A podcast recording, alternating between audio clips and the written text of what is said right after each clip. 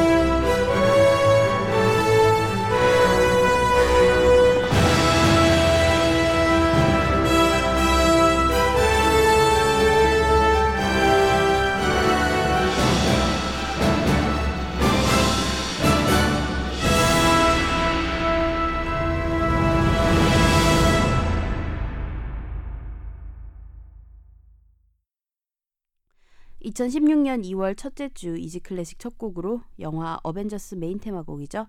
어벤져스 어셈블 함께 들었습니다. 어, 제가 좋아하는 시리즈입니다. 마블 코믹스. 음, 영화가 개봉하기를 참 많이 기다리고 또 지금도 기다리고 있고요.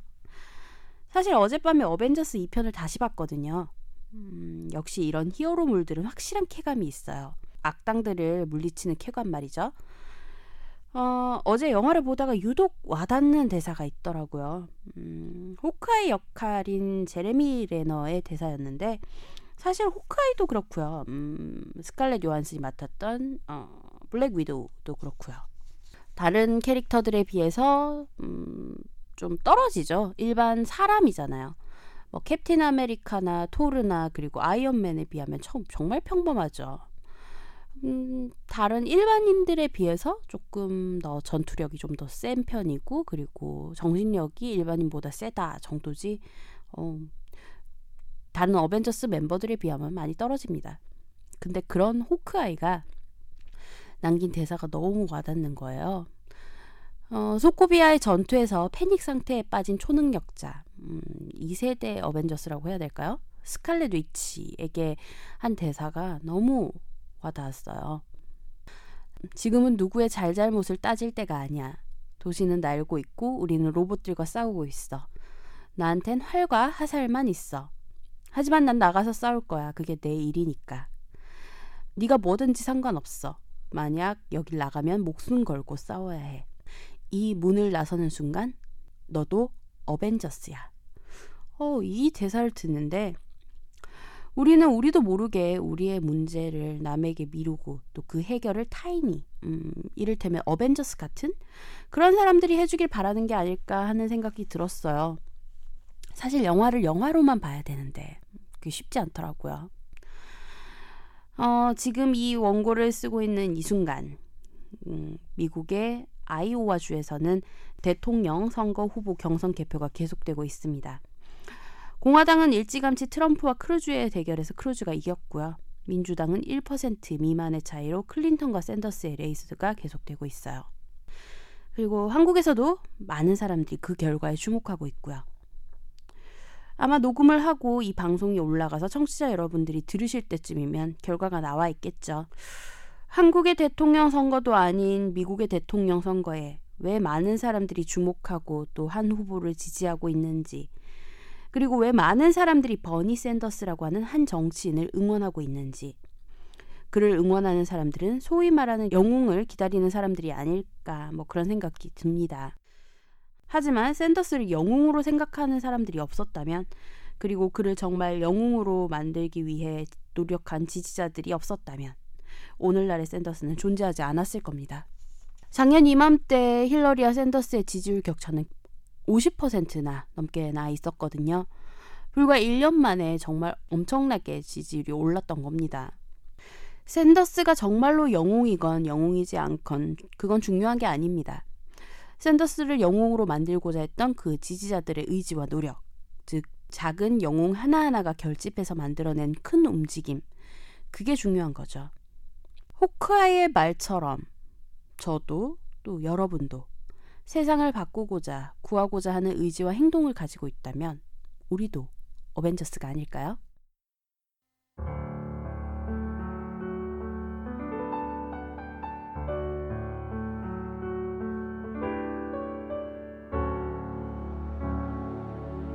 여러분은 지금 쉬운 클래식 음악 팟캐스트 이지 클래식을 듣고 계십니다. 이지 클래식 들으실 수 있는 방법 알려드릴게요. 안드로이드 휴대전화 사용하시는 분들은 구글 플레이 스토어에서 쥐약 어플리케이션 다운받아서 이지 클래식 검색하시면 들으실 수 있고요. 아이폰 사용하시는 분들은 기본 내장되어 있는 팟캐스트 앱에서 이지 클래식 검색하시면 들으실 수 있습니다. 2016년부터는 팟빵에선 이지 클래식 들으실 수 없다는 점 참고하세요.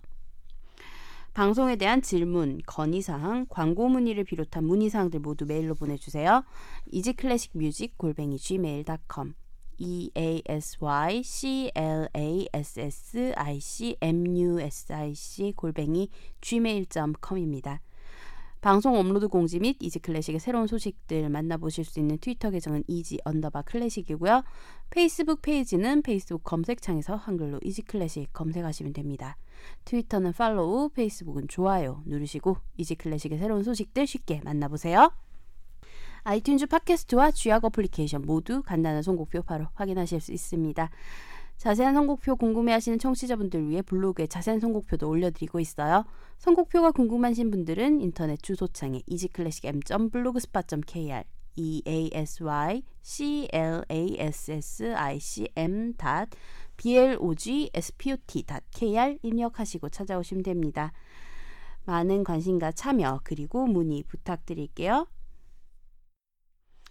오늘 이지 클래식은요. 명절 기성길 함께하면 좋은 클래식 엮어봤습니다. 고속도로를 달리며 졸음을 쫓아들일 우르르 쾅쾅 하는 교향곡도 준비되어 있고요. 또 고요한 새벽길의 운전길 동행할 잔잔한 소품들도 준비되어 있어요. 라흐마니노프의 보칼리제 작품 번호 34-14 므스티슬라프 로스트로포비치의 첼로 그리고 알렉산더 데드킨의 피아노 연주를 함께 감상하시고요. 바로 이어서 베르디의 진혼곡 중에서 진노의 날 준비했어요. 카를로 마리아 줄리니의 지휘, The Philharmonia Orchestra와 합창단의 연주로 함께 감상하도록 하겠습니다.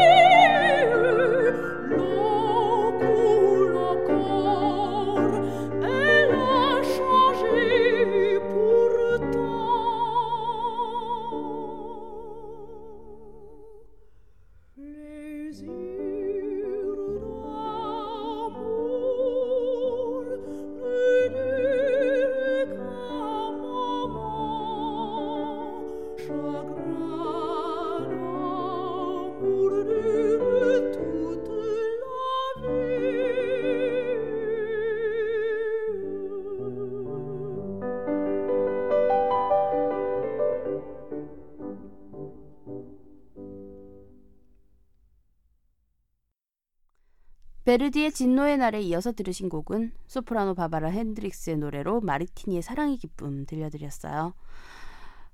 다음에 들려드릴 곡은 사라사테의 카르멘 환상곡 작품 번호 25입니다. 주빈 메타의 지휘, 바이올리니스트 이작 펄만과 뉴욕 필하모닉의 연주로 함께 감상하도록 하겠습니다.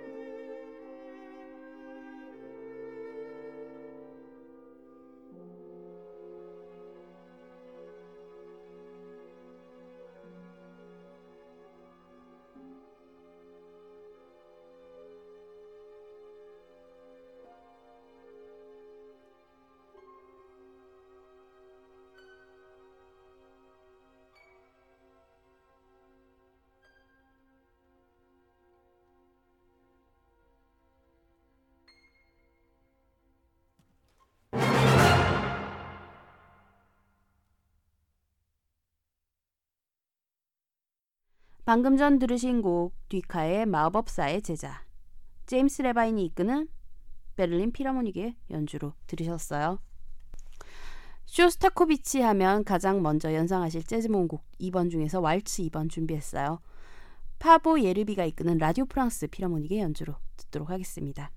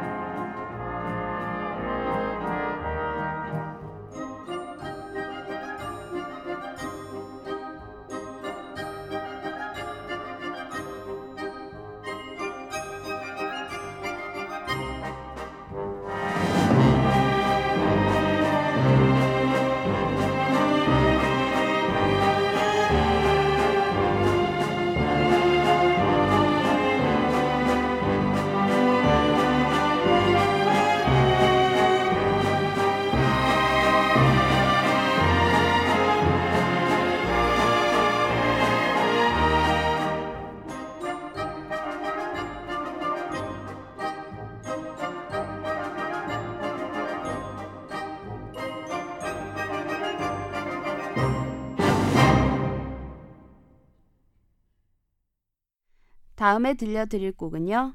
브람스의 왈츠 15번 A 플랫 장조 작품 번호 39입니다. 프리츠 크라이슬러의 바이올린 그리고 프란츠 루프의 피아노 연주를 함께 감상하시고요. 바로 이어서 들려드릴 곡 바흐의 하프시코드와 오보에 현악 콘티누오를 위한 협주곡 D단조. 자, 바흐 작품 번호 1059 중에서 2악장 아다지오입니다. 더글라스 보이드가 이끄는 The Chamber Orchestra of Europe의 연주로 들려드릴게요.